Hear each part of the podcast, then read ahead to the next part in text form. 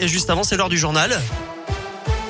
Le journal préparé et présenté par Colin Cotte maintenant. Bonjour Colin. Bonjour Eric, bonjour à tous. À la une aujourd'hui, près de 3300 classes fermées en France à cause de l'épidémie de Covid selon le ministère de l'Éducation nationale, ce qui représente 0,63% des salles de classe du pays.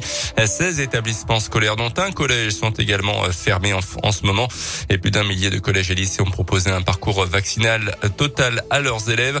En Saône-et-Loire, depuis l'instauration de l'obligation vaccinale pour les soignants mercredi, deux membres du personnel de la polyclinique de Mâcon vu leur contrat de travail être suspendu. Une quarantaine de personnes sont concernées au centre hospitalier de la ville. Au total, en France, 3000 personnes ont été suspendues, a précisé le ministre de la Santé. Olivier Véran qui a accordé hier soir une augmentation aux sages-femmes, exclue des revalorisations salariales du Ségur de la Santé. 100 euros brut par mois, une prime de 100 euros net à partir de janvier, à ce qui représente une enveloppe de 40 millions d'euros supplémentaires par an. Côté vaccination, justement, la barre des 50 millions de primo-vaccinés pourrait être dépassée dans les prochains jours, ce qui représente 74% de la population.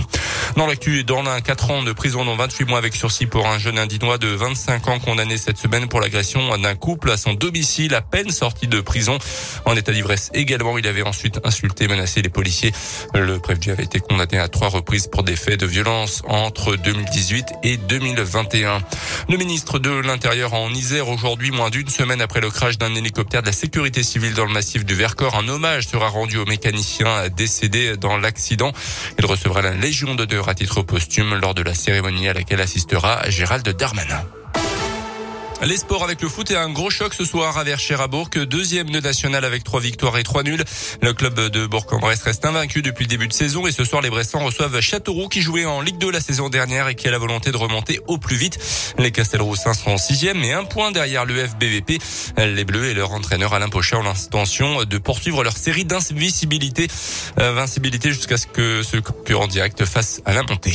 C'est sûr que quand on enclenche une série comme celle-là, on a envie de la faire perdurer le plus longtemps possible. Après, euh, il y a des adversaires qui pensent autrement. Maintenant, euh, c'est déjà bien de surfer voilà sur cette dynamique pour le groupe parce que ça génère de la confiance, ça génère euh, voilà un sentiment de vouloir continuer sur ce rythme-là. Maintenant, Châteauroux, c'est l'ogre un peu de la division avec des moyens colossaux. C'est un peu le PSG du national, mais c'est l'occasion justement de se jauger, de voir où on en est et puis euh, voilà d'avancer si on peut dans ce championnat. On va tout faire en tout cas pour remporter la victoire et surtout devant notre public. FBPP Châteauroux qu'on envoie du match à 19h ce soir et puis un événement ce week-end avec la nouvelle édition euh, des Journées européennes du patrimoine. De nombreux lieux euh, sont exceptionnellement ouverts au public demain et dimanche. Pour plus d'informations, rendez-vous sur notre site internet radioscoop.com.